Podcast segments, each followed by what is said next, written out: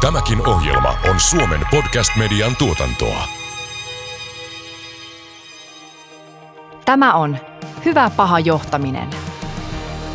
avoimuus uusille kokemuksille ja myöskin se prosessorin nopeus, että sä pystyt Kyllä, kyllä, adaptoitumaan kyllä, siihen kyllä. tilanteeseen.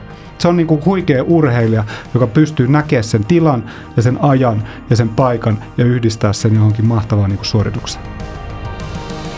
Hyvä paha johtaminen podcastissa käsitellään ihmisten johtamisen haasteita ja mahdollisuuksia. Menestyminen muuttuvassa maailmassa ja uusien mahdollisuuksien hyödyntäminen edellyttävät työyhteisöltä oikeanlaista johtamista. Podcast tarjoaa sinulle uutta ymmärrystä ja konkreettisia työkaluja hyvään ihmisten johtamiseen. Se antaa myös vinkkejä sinulle, joka haluat kehittää itsesi johtamista. Juontajina toimivat johtamiseen erikoistuneen Eduko-valmennustalon yrittäjä ja The Ken Blanchard Companiesin partneri Janne Annunen sekä organisaatiopsykologi, tutkija ja tietokirjailija Jaakko Sahimaa. Me ollaan saatu Hyvä paha johtaminen podcastiin vieraaksi organisaatiopsykologi, kokenut henkilöarvioija ja toimitusjohtaja Matti Jaakkola. Tervetuloa. Kiitos. Olipa ylevä esittely Kyllä, mennään kuule kaikilla mahdollisilla titteleillä, mitä sulta löytyy. ilman muuta. Meillä on aiheena tänään johtajarekrytoinnit ja varmaan monelle meistä työelämässä on tuttuja tilanteet, jossa firmaan tulee uusi johtaja ja tota, hän aloittaa hommaansa. Toiveet, odotukset on suuret. Toisaalta pelätään, että, että mikä muuttuu ja johtajan pitää lunastaa odotukset henkilöstön silmissä ja toisaalta varmaan samanlainen tutina siellä on myös organisaatiossa niillä, jotka on rekrytointipäätöksiä ollut tekemässä että onko tässä johtajarekrytoinnissa onnistuttu. Ja tästä me tänään puhutaan, että miten, miten johtajarekrytoinnissa onnistutaan. Kerro Matti alkuun meille vähän sitä, että, että miten johtajarekrytoinnit eroaa muista rekrytoinneissa vai eroaako ne? Niin, hyvä, hyvä niin kuin lähtökohta, että eroaako. Johtajathan on myös ihmisiä. Johtaja on myös ihminen. Samalla tavalla kuin johtaja jännittää se uusi positio, niin toki sitä työntekijää niin kuin millä tasolla tahansa jännittää. Ja ehkä johtaminen niin kuin työnä on hieman erilaista, koska se ei ole pelkästään sun omaa työtä, vaan se johtaminen tapahtuu yhteistyössä niin kuin muiden ihmisten kanssa. Ja sitä kautta ne kompetenssit, osaamiset, taidot on mä en tiedä, onko ne laajempia, mutta ne on ainakin erilaisia kuin asiantuntija- ja työntekijätyössä.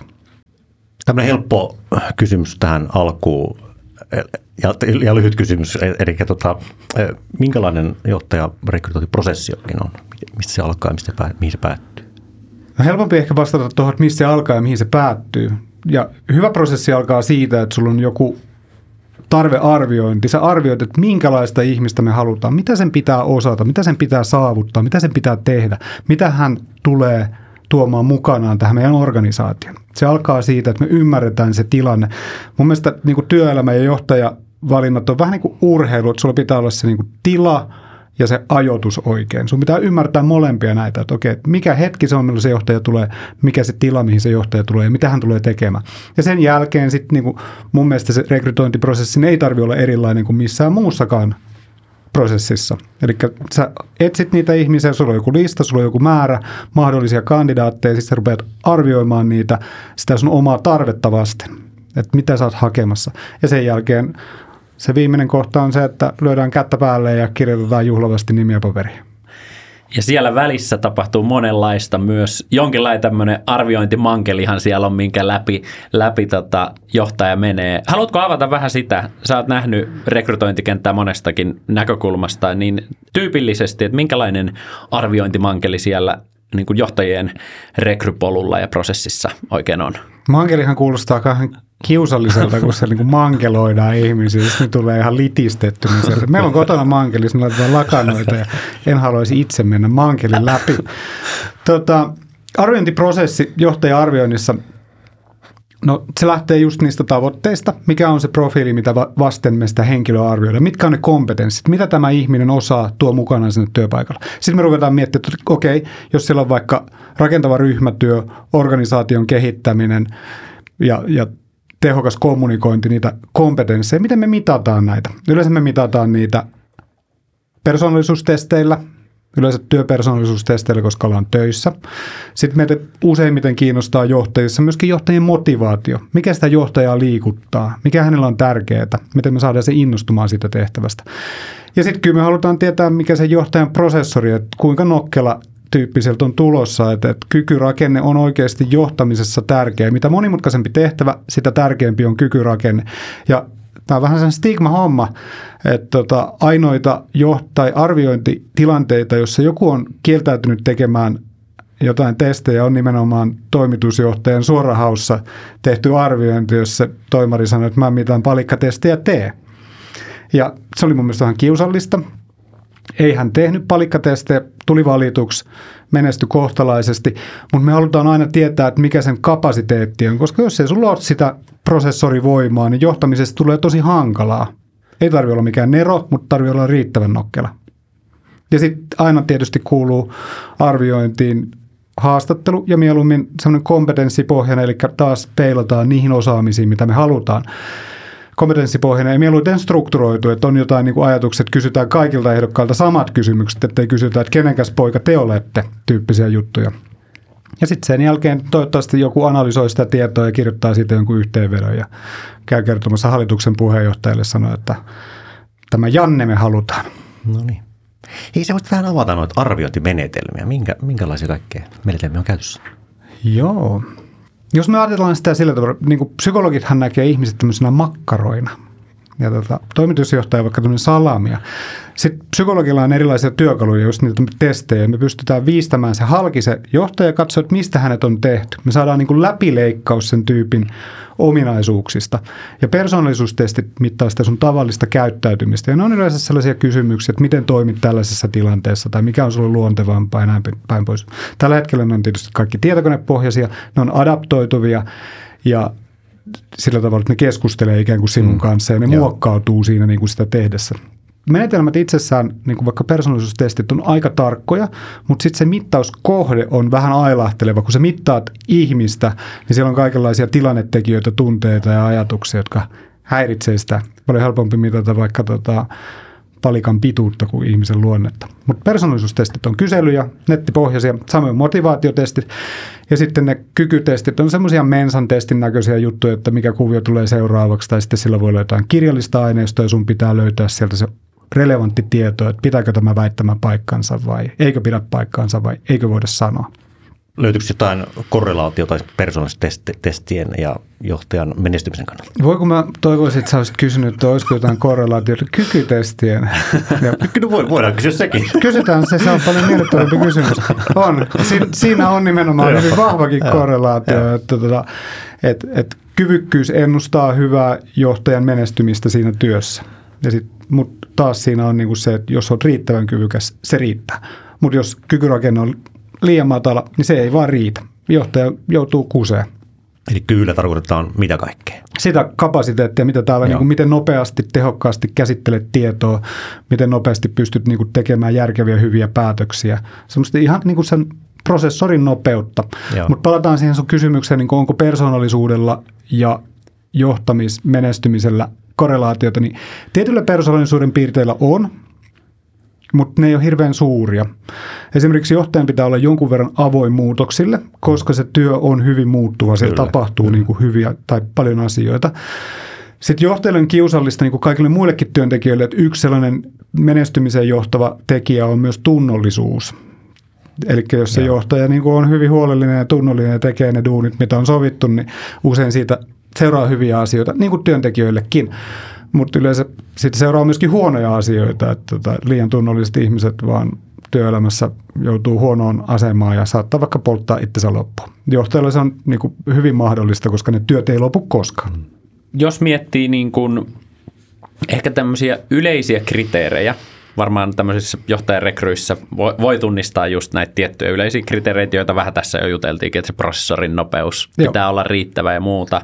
Ja, ja sitten on ne niin kuin tilannekohtaiset, meidän organisaatiota, meidän tarpeita koskevat. Miten niin kuin toimeksiantaja-organisaatiot osaa asettaa ne kriteerinsä niin kuin tarkoituksenmukaisella tavalla tai mi- miten me varmistetaan, että ne kriteerit, joilla me johtaja etsitään, on aidosti semmoisia, mitkä tukee sitten siinä johtajan onnistumisessa? Tosi vaikeaa siis siellähän on niin kuin ihmisiä myöskin rekrytoimassa sitä johtajaa ja miettimässä niitä kriteereitä. Jos mietitään, että kuka yleensä, vaikka toimitusjohtaja valitsee hallitus ja hallitus, hallituksen puheenjohtaja yleensä niin kuin kantamassa sitä lippua siellä.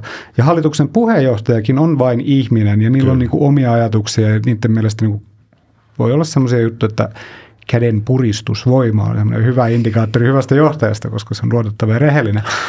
Et, et, et on siellä niin kuin, eipä se kovin systemaattista, tieteeseen perustuvaa eikä välttämättä aina kovin korkeatasostakaan ole. Kun mä mietin just toimitusjohtajan rekrytointeja, silloin se hallituksen puheenjohtaja, sitten sen friendit, suorahakukonsultit, ne on kaikki semmoisia keski-ikäisiä, vähän pulleita miehiä, jotka päättää yhdessä, että ketä me ollaan tänne ottamassa ja ketä me ei olla ottamassa. Paitsi ne vinttikoirajohtajat on tietysti ei-pulleita ja ne on vaan vetämässä sitä tota triatlon harjoittelua. Mutta se on mun mielestä niinku haaste, että johtaja-arvioinnissa on tämmöistä suhmurointia ja tämmöistä tota, ihmisten suosimista enemmän kuin työntekijäarvioinnissa. I- ihan varmasti ja sehän on selkeä, että me tykkäämme, pidämme itsemme kaltaisista ihmisistä. Niin meidän kavereista. Me niin. tykätään myös meidän mm, kavereista. Kyllä.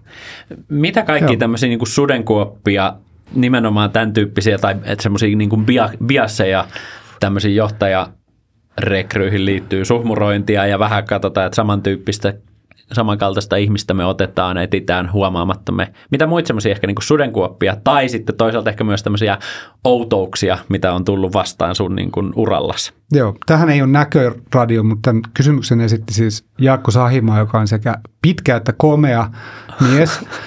Ja tota, tämä ei ollut mun mielipide, tämä on ihan objektiivinen tieto. Ja me tiedetään myöskin johtajat tota, valinnoista, että niin pitkät ja komeat miehet saa enemmän johtajapaikkoja, saa isompaa liksaa. Että siellä on niinku tämmöistä biasta, että, että, että joku näyttää johtajalta ja johtaja näyttää tietynlaiselta.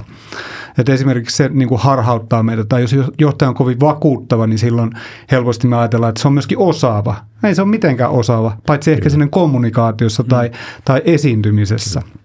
Et me ollaan ihan samoissa niin kuin sudenkuopissa siinä kohtaa kuin kaikissa muissakin arvioinneissa. Siis tämä podcastihan on tämän H. Asselmoilla sen pikkuveli podcast. Meillä on semmoinen kokonainen jakso tästä niin kuin arvioinnista, että menkää kuuntelemaan se. No. Hyvä vinkki. Kiitos. H. Asselmoilla. Ja ei ollut maksettu mainos. ei missään nimessä.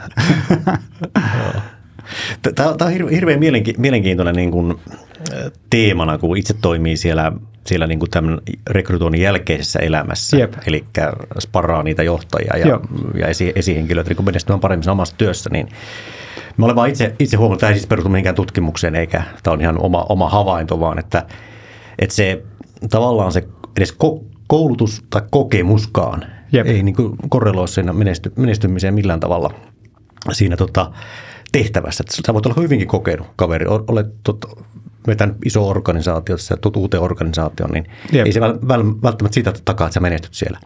Vaan enemmänkin se, että miten sä pystyt oikeasti sopeuttamaan sun oma johtamistyylin sen johdettavan tarpeen mukaisesti. Se on niin kuin ratkaisevin tekijä. Ja tietenkin mä mietin sitä, sitä niin kuin tämän kannalta, kriteerin kannalta, että että tota, mitä, ne, mitä ne on, että me löydetään semmoinen ihminen, joka pystyy niin kuin ikään kuin joustamaan siinä omassa käyttäytymisen johtamisessa. Tosi vaikea, siis sä ihan ytimessä ja mun mielestä niin kuin jäätävän hyvä kysymys, uh, Janne, mutta tässä on niin se tilanne, että kun me rekrytoidaan johtajia, me tehdään niitä tavoitteita tai sitä kompetenssikartoitusta, että minkälainen tämän henkilön tulisi olla, niin meidän pitää perustaa se jotenkin tulevaisuuteen. Meidän pitää pystyä ennustamaan tulevaisuutta. Meidän pitää nähdä, että mihin se organisaatio menee. No kuinka helppoa se on? Se ei ole todellakaan kovin helppoa. Ei. Että äkkiä tulee niin joku covidi tai sitten tulee joku venäläinen hullu tai jotain muita juttuja, jotka niin kuin murentaa sen koko bisneksen ja sitten sä oot taas ihan erilaisessa paikassa tekemässä niitä samoja juttuja. Ja se sun lähtökohta on muuttunut täysin. Siihen tulee se avoimuus uusille kokemuksille ja myöskin se prosessorin nopeus, että sä pystyt kyllä, adaptoitumaan kyllä, siihen kyllä. tilanteeseen. Se on niin kuin huikea urheilija, joka pystyy näkemään sen tilan ja sen ajan ja sen paikan ja yhdistää sen johonkin mahtavaan niin kuin suoritukseen. Niin tavallaan se mukautuvuus, että se pystyy mukautumaan tilanteen, tilanteen mukaisesti. Että joskus, joskus tarvitaan sitä mikromanagerausta jossakin tilanteessa, mutta jossakin ei tarvita ta- taaskaan sitä. Eli tavallaan niin kuin tämän, tämän sovittaminen sen tilanteen mukaan – sekä organisaatiotasolla, tiimitasolla että sitten yksilötasolla. Jep, Koska... koska- on aivan oleellinen, oleellinen juttu. Just niin, koska se johtaminen on hirveän tilannesidonnaista. Kyllä, ei ole kyllä. hyvää johtamista niin kuin tyhjössä. Et meillä ei ole mitään johtamiskoulua, jossa opetetaan hyvää johtamista. Meillä voi olla joku punttisalikoulu, jossa opetetaan niin kuin maasta vetoa. Ja on niin kuin hyvä tapa vetää maasta niin kuin painoja ylös, mutta johtamisessa on se ympäristö ja ne ihmiset koko ajan paikalla. kun näitä urheiluvertauksia käytettiin, niin joskus on nähnyt mielenkiintoisen videon jalkapallokentältä, Lionel Jep. Messit ja muut huiput. Kun katsoo, mitä he tekee siellä kentällä, niin heillä jatkuvasti pää kääntyy 180 astetta ympäriinsä ja he skauttaa sitä tilannetta, jotta kun tulee tilanne päälle, pallo tulee heille, niin he tietää jo etukäteen, mitä ikään kuin seuraava, seuraava niin kuin askel on. Ja varmaan jotain samaa on sitten tuommoiseen niin johtamisessa, johtamisenkin siihen niin kuin tilannetajun ja tilanteen päällä pysymisen osalta, mitä se niin kuin hyvä, hyvä johtaminen niin kuin vaatii. Hauska, mä en tiedä, oletko itse oikeasti niin kuin noin tarkkaavaisesti katsonut jalkapalloa, mutta hirmuisen terävä niin kuin huomio. Tuolla on semmoinen norjalainen urheilupsykologi kuin Geir Juurdet, terveisiä Geirille sinne Oslon tota, Kun yliopistoon. kuuntelee kumminkin tätä podcastia. Ilman muuta. Siis tämä on Norjassa mun käsittääkseni ihan niin kuin ykköspodcasti. Ja Geir ensin tutki jalkapalloa niin kuin rankkarin vetoja ja huomasi, että okei, että mitä pidempään se venaa ennen kuin se potkaisee sen pallon maaliin, niin sitä useammin tulee maali. Kaikille jalkapalloille tiedoksi, pilli soi, odota vähän aikaa, vedä vasta sitten rankkari. Siinä on selvä korrelaatio. Ja sitten Geir siirtyi tähän skannaamiseen, just että miten sä niin kuin hahmotat sitä kenttää. Koska just niin kuin sä sanoit, että siellä on huikeita yksilöitä ja pelaajia, jotka koko ajan tietoisia siitä ympäristöstään, ja he katsoo, että mi, mitä mä teen seuraavaksi. Ja mitä nokkelampi sä oot, niin sitä pidemmälle sä ymmärrät, että mitä tulee tapahtumaan. Ja varmaan johtamisessa on ihan sama, että sä skannaat sitä sun porukkaa, sä mietit mihin markkina on menossa, sä oot yhden askeleen muita johtajia, muita markkinaa edellä. Jos oot siinä hyvä, ja kaikki johtajathan ei tietysti ole hyviä, eikä huonoja. Miten niin kuin siinä rekrytointitilanteessa, pystytäänkö tämmöisiä kykyjä, tämmöisiä taitoja, tulevaisuuden lukutaitoja tai sitten toisaalta mm, tämmöisiä ihmisten johtamiseen liittyviä taitoja. Me halutaan tämän podcastin kautta tavallaan edistää tämmöistä hyvää, hyvää ihmisten johtamista. Toimitusjohtajan tekeminen, siinä on sitä managementtia ja on leadershipia. Pystytäänkö tämmöisiä niin kuin asioita tunnistamaan, havaitsemaan rekrytilanteessa? Me mennään tosi syviin päätyihin mun mielestä koko ajan. Tota, Tämä liittyy mun mielestä niin kuin jo meidän ihmiskäsitykseen, että mitä me kuvitellaan, että minkälaisia ihmiset on.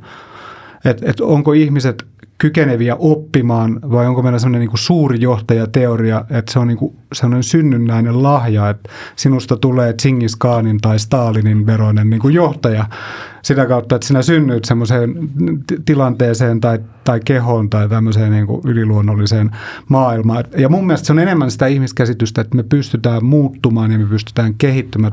Johtamisen kyvyt on taitoja, joissa me pystytään parantamaan, mutta me vaan pitää tietää, että mitä me tehdään. Ja sitten taas tullaan siihen, että sulla pitää olla se oppimiskyky ja sulla pitää olla se oppimishalu. Mm. Ja sitä kautta sä pystyt näkemään. Ja sitten tulee myöskin se itsetuntemus. Siis mun mielestä siitä me ei olla puhuttu juurikaan, mutta enemmän kuin kenenkään muun, niin johtajan pitäisi ymmärtää itseään. Kyllä. Mikä minä olen, missä mä oon hyvä, mitä mä en taju. Tämä on mulle hirveän tärkeä teema parhaillaan. Viimeistelen kirjaa ammatillisen itsetuntemuksen tematiikasta, niin tämä oli syöttö, syöttölapaan. Kyllä, sä oot hirmu, hirmu tuota, tuottelias, riittoisa mies. Täytyy, täytyy ensin oppia johtamaan itseään, kun voi johtaa muita. Se on niin kuin oleellinen osa. Ja se itse tuntemus, niin kuin tämähän, Joo. on, tämähän on ihan, ihan oleellinen, oleellinen juttu. Että sä ymmärrät tavallaan sen oman käyttäytymisen vaikutukset ja pystyt tosiaan mu- mukauttamaan se tarvittaessa. Ja tämä on niin kuin ihan oleellinen mun mielestä. Niin no, ja sitten se on tosi vaikeaa, koska kuinka moni meistä niin kuin itseään pystyy arvioimaan tilanteessa toimijana. Ei, ei pysty. Ei kovin hyvin. Et joskus itsensä saa kiinni, että olinpa minä tyhmä. Toiset meistä usein muut. niin, niin. Mä jatkuvasti ihmettänyt, että mitä tuli taas tyhmäytyä. Mutta ehkä, ehkä se on se johtamispalaute ja, ja se jatkuva dialogi siitä, että, että ol- ollaan niin kuin koko ajan ajan hermolla. Tiedetään, että hei, että, että miten, miten mä toivon, jo- johdanko mä oikein ja, ja tota, onko tyytyväinen mun johtamiseen ja minkälaista johtamista sä, sä tarvit. Jep. Jos me käännetään vähän näkökulmaa tähän johtajarekrytoinnissa onnistumiseen. Jos me katsotaan sitä siitä näkökulmasta, että miten toimeksiantaja tai sitten siinä toi, toimeksi annossa auttava rekrytoija tai henkilöarvioija voi varmistaa, että tota, homma menee hyvin maaliin, niin mitä näkökulmia, mitä ajatuksia sulla tulee siihen liittyen, että, että miten toimeksiantaja, yritys, siellä päätöksiä tekevät ihmiset voi varmistaa, että johtajarekryprosessit saadaan kunniallisesti maaliin. Niin, varmistaminen on aina vaikeaa, kun ihmisen kanssa on tota, tekemisissä, mutta ehkä siinä on niinku semmoista todennäköisyyksien kanssa pelaamista, että, että todennäköisemmin päästään eteenpäin. Ja mun mielestä se liittyy siihen, että sä ymmärrät, mitä sä oot hakemassa. Sulla on joku näkemys. Siis näkemyksethän voi olla oikein tai väärin, mm. mutta sulla on joku ajatus, että mitä mä haluan ja miltä se näyttää ja mikä, mikä on hyvää johtamista tässä meidän ympäristössä. Ja sitten sen perusteella, kun sä tiedät niin kuin vahvasti, että mitä sä oot hakemassa, samalla se rajaa ulos sen, että mitä sinä et ole hakemassa, joka helpottaa sun päätöksentekoa.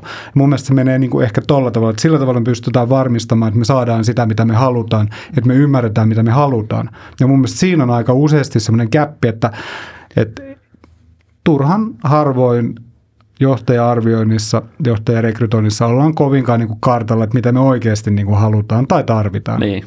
Joo. Sitten saadaan sitä, mitä me ansaitaan. Joo, ja toi on ihan hyvä pointti, että mitä me halutaan ja sitten vielä toivottavasti se on sitä, mitä me oikeasti niin kuin tarvitaan. Mm. Ja harvoin sitä, mitä me ansaitaan. Niin. Kyllä. Entä sitten niin kuin rekrytoijan näkökulmasta tai henkilöarvioijan näkökulmasta, joka on sitä prosessia hoitamassa? Jep. Hänellä on aika iso rooli, aika iso vastuu, aika iso tontti. Sä oot tuossa kentässä ja tuossa roolissa toiminut, toiminut, niin mikä siinä, mitkä siinä on semmoisia niin onnistumisen edellytyksiä? Tämä on taas mielipide ja sitten teillä kaikilla kuulijoilla on oma mielipide ja se sallittakoon, mutta mä pystyn nyt tämän tuomaan teidän korviin ja mä valitettavasti kuule sitä teidän vastapalloa sieltä, mutta mun mielestä sun pitää ymmärtää ne sun työkalut ja sun pitää luottaa niihin. Mä luotan paljon enemmän siihen mun persoonallisuustestiin, kykytestiin kuin siihen mun johonkin intuitioon tai siihen käden puristuksen tiukkuuteen tai johonkin muuhun sen kaltaiseen koska niin on minut opetettu ja niin psykologikoulussa kerrottiin, että tällaiset asiat ennustaa sitä menestymistä tässäkin työssä. Ja semmoisen, mitä enemmän sellaisesta strukturoitua, suunniteltua, mitattavaa tietoa, niin sitä onnellisempia me ollaan. Sitä onnellisempi minä olen. Sitä parempia arviointeja, rekrytointeja me tehdään. Jos olet siellä niin kuin intuition puolella, että minä tunnistan suuria johtajia, niin en usko. Voit kertoa niin, mutta sitten sulla on joku todella harvinainen lahja, joka sun pitää laittaa heti käyttää. Nyt kysymys. Sisältä vai ulkoa rekrytointi? Ehkä. Se oli hyvä vastaus. Mun mielestä on tilanteita ja paikkoja. Että tota, jos sisältä löytyy joku ihminen, niin se voi olla tosi hyvä – mutta sitten taas ulkoa voi tulla jotain sellaista osaamista, ymmärrystä, jota me ei sisältä löydetä. Ja kuka haluaa olla esimerkiksi toimitusjohtaja? Et ehkä se sisällä ei ole ketään, Kyllä. joka on semmoisen niin koirahomma huoli. Kyllä. Vaikuttaako toi niin kuin arvioitsijan tai rekrytoijan niin kuin toimintaan, että tuleeko ne kandit sisältä vai ulkoa? Ai veljet, toihan onkin kiinnostavaa. Niin kuin suorahaussahan se varmaan vaikuttaa, että kuka hullu maksaa siitä, että sä sanoit, että talousjohtaja Jami olisi teille hyvä toimitusjohtaja. Löysin sen siitä toimitusjohtajan ihan lähi, lähipiiristä vierestä. Samasta kahvihuoneesta. Niin, kyllä. Että tässä olisi tosi hyvä kandidaatti teille. Tota, nyt mä unohdin sen kysymyksen. Et vaikuttaako se rekrytoijan tai niin kuin arvioitsijan työnkuvaan ja rooliin? No, no joo, vaikuttaa varmaan. Ja sitten niin sehän on vähän epäreilu tilanne, koska sitten se sisäinen kandidaatti jo tietää kaiken sen hyvän ja huonon siitä organisaatiosta. Niin kuin ne vastaukset tulee olemaan paljon parempia mm. kuin siltä ulkopuoliselta, joka vaan voi kuvitella tai ottaa selvää niistä asioista. Mikä on Matti sellainen ehkä yleisin virhe, mihin sä oot törmännyt rekrytoinnissa yleensä sen prosessi, joko prosessissa kokonaisuutena tai sitten jossakin siinä ajatuksessa, että mitä se on se rekrytointi tai siihen liittyvä? Varmaan niin kuin yksi virhe, mikä tulee, on, on se, että ei, ei ole tarpeeksi niin kuin aktiivisesti yhteydessä, niin kuin varsinkin siellä johdon rekrytoinnissa. Ei, ei ne ihmiset ole missään ongella, että ne on niin semmoisessa hektisessä internettyöelämässä, että ne on koko ajan kiinni ja niillä on muitakin mahdollisuuksia. Sun pitää niin kuin seurata sitä tosi tarkkaan. Se on yksi asia, että, että, että pidät siitä niin kuin ehdokkaat tietoisena, että mitä tapahtuu. Toinen asia tietysti se, mitä puhuttiin jo, jolla on monta kertaa toistettu, että, että ei ymmärretä, että mitä ollaan hakemassa.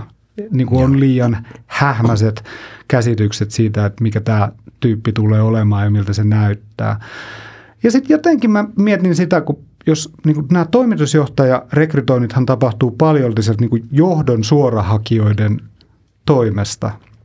Mä mietin, että okei, siinä on niin kuin paljon hyvää ja kaunista. Siinä on niin kuin saa sellaista concierge-tason palvelua valkohanskaiselta tuota, tuota, suorahakukonsultilta, joka kohtelee hyvin niitä ihmisiä ja on kauniissa toimistoissa ja hedelmäkorjeen ääressä juomassa kahvia. Varmaan jotain hyvää tummapahtoista kahvia. Mutta sitten jääkö meille joku osa näkemättä siitä markkinasta, koska mehän peilotaan vaan sen Hedarin kontakteihin ja hänen tietysti hyvin osaavaan research-työhönsä, mutta onko se kuitenkaan yhtä kattava? Siis mä katson esimerkiksi tässä niin toimarihakuja. Tällä hetkellä terveisiä Matias Henkolalle. Sektossa on mun mielestä äärettömän rohkeasti ja hienosti heitetty toimitusjohtajahaku avoimeksi hauksi. Julkinen haku, mistä löytyy paras. Hmm. Ja mun mielestä se on niin rohkeata, järkevää, hyödyllistä. Sitä näkee aika vähän itse asiassa. Tosi vähän. Joo. Ei mulle tule paljon muita. Heltissä oli ehkä oli yksi, mikä niin. tuossa tuli kans itselle mieleen Jep. jokin aika sitten. Niin, mutta Helttikin kuitenkin aika pienehkö. Et en ole nähnyt hirveästi tuommoisia pörssiyhtiöitä, ei se tokaan mikään pörssiyhtiö, mutta kyllä se aika paljon niin vaihdetaan iso firma. Minkä verran ylipäänsä, jos tätä jakosuhdetta ajattelee, että, että mistä ne toimitusjohtajat haetaan, että onko se niin kuin, kuinka paljon tapahtuu headhuntauksen kautta ja kuinka paljon tapahtuu niin kuin jotain muita prosesseja pitkin, vaikka se nyt ei olisi tämmöinen avoin, avoin rekry-ilmoitus, että haetaan toimitusjohtaja. En mä tiedä. Ei mulla ole mitään. Niin kuin, googletkaa itse internetistä. Sano nyt jotain lukuja ihan heidät 70, hatusta. 73 prosenttia menee suorahakukonsulttien kautta ja näistä 52 prosenttia semmoisten perinteisten kivijalka suorahakukonsulttien kautta. Ja tässä ei ollut mitään faktatietoa. Ei mitään. Tämä, oli, tämä on yhtä hyvä kuin sun arvaus. Kyllä. Parempi kuin Janne, kun se hihittelee mielessä. Sä olet Matti puhunut tällaista muun muassa vahvuuspohjaisesta rekrytoinnista, joka perustuu positiivisen psykologiaan ajatuksiin, niin kerro vähän siitä, mitä se, mitä se oikein on? Tosi kaunista, että olet käynyt ottamassa selvää, käynyt Asselmoinin kotisivuilla ja lukenut niitä meidän juttuja. Ja tota, me päätettiin Juho Toivolan kanssa, Juho Toivolalle terveisiä, hän on nyt Ref-appin webinaarissa puhumassa, niin ei ole sitä varten täällä. Mutta Juho Toivolan kanssa mietittiin, että okei, että miten me voidaan tehdä parempia henkilöarviointeja. Tämä tapahtui noin kolme vuotta sitten. Ja me huomattiin, että me oltiin molemmat tehty niin tuhansia arvioita, ja helposti ne on semmoisia riskikartoituksia, että tämä henkilö ei pysty tekemään tätä, ja tällä henkilöllä todennäköisesti olemaan hankaluuksia tehdä tällaisia ja tällaisia. Mä ajattelin, että onpa, onpa latistavaa ja masentavaa, ja ei välttämättä aina myöskään hyödyllistä koska me tiedetään sen niin kuin psykologisen tutkimuksen kautta, että on paljon hyödyllisempää kehittää ja pelata ja toimia sun vahvuuksien kautta kuin sun heikkouksien kautta. Et jos nyt taas mennään sinne urheilumaailmaan, että jos sä oot Euroopan hitain, mutta sulla on huikea niin peliäly ja mahtava vasen, tota, vasemman jalan laukaus, niin kannattaa käyttää sitä hyväksi, eikä reenata niin kuin sitä nopeutta, koska susta ei koskaan tule kovin nopea. Ja samalla tavalla niin kuin työelämässä me halutaan tunnistaa ne ihmisten vahvuudet, mitä muuta hyvää ja kaunista tuot sinne paikalle kuin sen ammattiosaamisen. Ja me halutaan myöskin hyvin selkeästi kertoa se sinulle ehdokkaana, että tässä on sun supervoimat, tässä on sun vahvuudet, pelaa näiden kautta. Ja sitten me halutaan myöskin tässä tietoiselle organisaatioille, että tällä henkilöllä on tällaisia vahvuuksia, joista te ette tienneet mitään tätä ennen, jota te voitte hyödyntää. Ja sitten jos siellä on jotain heikkouksia tai jotain, jotka estää sen tehtävässä suoriutumisen, totta kai me tuodaan nekin esiin, mutta me halutaan, me halutaan ne ihmiset toimii vahvuuksiensa kautta, koska se on tehokkaampaa, hyödyllisempää ja sitä paitsi se on sulle itsellesi paljon kivempaa. Kyllä, kyllä. Mikä se on tämmöisen niin kuin tulokulman vastaanotto sitten vaikka tuommoisessa johtajaporukassa tai muuta, että, että otetaanko se niin kuin, miten vastaan tämmöinen vähän niin kuin erilainen tulokulma? No ne, jotka tilaa meiltä, niin nehän ottaa tosi hyvin sen vastaan, mutta me ei tiedetä niitä, jotka ei tilaa, että inhoako ne sitä ajatusta vai inhoako ne meitä vai eikö ne kuulu meistä vai, vai mikä se syy on. Mutta ehdokkaat on tosi innoissaan, koska heille joku sanottaa, että sulla on tällaisia vahvuuksia. Mikä on sen niin kuin hienompaa kuin kertoa sulle, että mitkä sun vahvuudet on, ja sitten kun ne on vielä kaivettu jollain, jollain tota, työkalulla tai tieteellisellä tiedolla ulos sieltä sinusta, että se on myöskin verrattuna muihin, koska sun on vaikea nähdä sun omia vahvuuksia, kun sä oot itse ollut aina sen vahvuutes kanssa tekemisissä. Mutta sä näet, mitä, että, että esimerkiksi se tietotekniikan käsittely ja semmoinen niin rohkeus tehdä asioita täällä tietotekniikan maailmassa on niin kuin sulle vahvuus, koska sä teet sitä ja sä et näe Jannen tekevän sitä ja se Jannen touhu on ihan kamalan näköistä. Eihän Janne mennä päästä internettiinkään. Se muisteli aikoja, kun Turussa myytiin internettejä. Nyt Jaakko sujahti suoraan tuonne tota, webimaailmaan. Oikeasti en tiedä Janne sun internet-osaamista yhtään mitään. Mutta se pointti on kuitenkin siinä, että me ei välttämättä ymmärretä kovinkaan hyvin meidän omia vahvuuksia, koska me ei pystytä vertaamaan itseämme muihin. Niin on tärkeää, että joku pystyy antaa sulle sen interpersonaalisen näkemyksen, että sulla ei ole pelkästään sitä intrapersonaalista omaa ikään kuin kategoriaa, että tässä minä olen hyvä ja tässä minä olen huono, koska se sun hyvä ominaisuus on oikeastaan vain sun omiin ominaisuuksiin nähden hyvä, mutta oikeasti voit olla siinäkin aika surkea muihin nähden. Kyllä, kyllä. Tai sitten kyllä. voit olla niissä huonoissakin tosi kyllä, hyvä kyllä. Mm. muihin nähden. Kyllä. Ja tämä komppaa, komppaa hyvin tota myöskin Ken Blansardin tämmöistä toteamusta. Hän on, on todennut näin niin kuin johtamisesta, että tota, kes, keskeinen asia, että näen, että ihmisten onnistumisia, että keskity niihin. Että jos sä keskityt niin kuin perinteisen tapaan niihin virheisiin, niin sä näet pelkkiä virheitä. Mutta näin niitä onnistumisia, sä, sä näkee, näkee niitä yhä enemmän ja sitten anna niitä palautetta, anna, anna täsmällistä palautetta, Jep. koska se taas ruokkii sitä tulevia onnistumisia, vaikka se ei ole ihan sataprosenttinen suoritus. Mutta jos on 80, sekin riittää. Jep. Koska se varmistaa myöskin tulevaisuudet, että se on 100 prosenttia. Se on ihan oikeassa. Mun mielestä niin kuin ihmisiä, lapsia ja alaisia ei voi koskaan kehua ja kiittää tarpeeksi. Kyllä. Toi jotenkin on helppo ostaa toi ajatus tästä vahvuuspohjaisesta rekrytoinnista ja siinä on, ja niin kuin, siinä on paljon semmoista, mikä, mikä tota, äh, osuu ja uppoaa varmasti tämmöiseen niin kuin nykyaikaiseen moderniin työelämään koskevaan niin kuin ihmiskäsitykseenkin. Ja tota, toi on jotenkin niin kuin upea, upea, miten te sanotatte tota, tota tekemistä. Tosi kivasti löit suoraan lapaan. Se on myöskin helppo ostaa ihan konkreettisesti. Siellä on sellainen tilauslomake, siitä painat ja sitä kautta Asselmoinnin sivulta hyvin helppo ostaa vahvuuspohjaisesta arviointeja. Ja tämäkään ei ollut maksettu. Ei, ei, mikähän ei tässä maailmassa Tuosta muuten johtamiseen haluaisin sanoa yhden jutun, jonka siis valmistauduin tänne sillä tavalla, että ajattelin oikein lyhyen hetken. Ja mulle tuli semmoinen tilanne mieleen, kun olin, olin tota ilmasotakoulun testeissä ja sillä se lentopsykologi, lentopsykologi, lentopsykologi. Ja. Voi kun minä olisin itse sellainen. niin tota, lentopsykologi näytti mulle semmoisia Rocharin kortteja, ne on semmoisia musteläiskätestejä. Mm. Ja sitten siinä on semmoinen kuva, jossa on mun mielestä, nyt voitte sillä analysoida, että minkälainen ihminen minä olen, mutta mun mielestä kaksi sellaista hahmoa ja sitten niiden välissä on sellainen juttulainen, sellainen möykky. Sitten se kysyy lentopsykologilta, no niin, mitä te näette tässä? Sitten no, siinähän on kaksi lasta, jotka leikkii. Ja sitten, no missä ne lapset on? No, tässä ja tässä. Ja missä se leikki on? No se on siinä niiden välissä. Mun mielestä oli kummallista niin kuin yrittää kategorisoida, että missä leikki on. Tietysti se on niiden lasten välissä. Niin samalla tavalla johtamisessa – se johtaminen on sen johdettavan ja sen johtajan välissä, että se mm, ei ole kyllä. kummankaan Joo. niiden omistuksessa. Kyllä. Terveisiä lentopsykologille. Joo, Toi joo. on hyvä, tosi hyvä näkökulma. Kyllä. Ja, kyllä. ja tämä niin kuin sotii sopivasti sitä semmoista just semmoista superjohtajamyyttiäkin vastaan, Jep. että johtajan tai ikään kuin, että johtajuus olisi jotenkin sen johta, ainoastaan johtajan joku superominaisuus. Ja onnistunut johtaminen on aina yhteistyötä. Kyllä. Se ei ole koskaan joko, joko tai, että se on mun, mun rooli tai sun rooli, vaan, vaan se on yhteistyössä tehtävä, että se onnistuu. Paitsi Ilta-Sanomissa, Hesarissa ja Ylen sivuilla niin peräänkuulutetaan hyvää johtamista. Tarvitaan hyvää johtamista ja parempaa johtamista. Ei ole tulossa. Tämä on se johtaminen, mitä me saadaan ja mitä me ansaitaan. Sitten me, meidän pitää niin kuin kaikkina muina tehdä enemmän, että se johtaja pystyy menestyä siinä omassa duunissa. Mm. Me voidaan mennä tämän hyvän keskustelun jälkeen loppua kohden. Ja tota, haluttaisiin ehkä, että jos, jos pystyt kiteyttämään muutaman semmoisen take home messagein tästä, on ne sitten niille rekryprosesseissa oleville johtajille tai niille henkilöarvioitsijoille ja rekrytoijille tai, tai niille toimeksantajille. Mitä olisi semmoisia niin kuin ytimekkäästi kiteytettynä, mitä haluat jättää kuulijoille mieleen? No johtaminen on vaan työtä se on niin kuin ihmisten kanssa tehtävää ihmistyötä, että ei sitä ottaa liian vakavasti. Todennäköisesti suurin osa johtajista on ihan keskinkertaisia ja kohtuullisen ok hyviä. Et ehkä, ehkä semmoinen, niin kuin otetaan se niin kuin glorifikointi ja, ja sellainen niin kuin sädekehä pois siitä johtamista. Se on vain yksi työ töiden joukossa.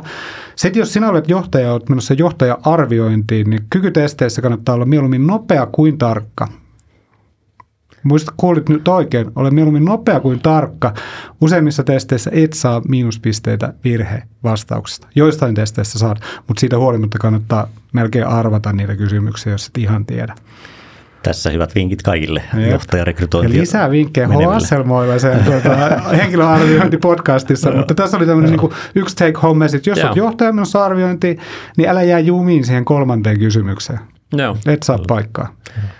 Se on hyvä vinkki, jos haluaa johtajana onnistua siinä johtajarekrytoinnissa. Johtaja arvioinnin, jos haluaa rä- läpäistä sen vaiheen niin kuin tältä osin, niin se on hyvä vinkki Kyllä. siihen. Joo. Hei, iso kiitos tästä keskustelusta. Tämä on ollut oikein oivalluttavaa ja hyvä, hyviä juttuja tähän johtajarekrytoinnissa onnistumiseen. Kiitti Jaakko, kiitti Janne. Kiva, että Kiitos. mä sain tulla tänne. Tämä on ollut tämän päivän paras juttu. Kiitos. Kiitos. Jos pidit tästä jaksosta, niin muista seurata meitä Spotifyssa tai tilaa meidät Apple Podcastissa, niin kuulet uudet jaksot ensimmäisten joukossa.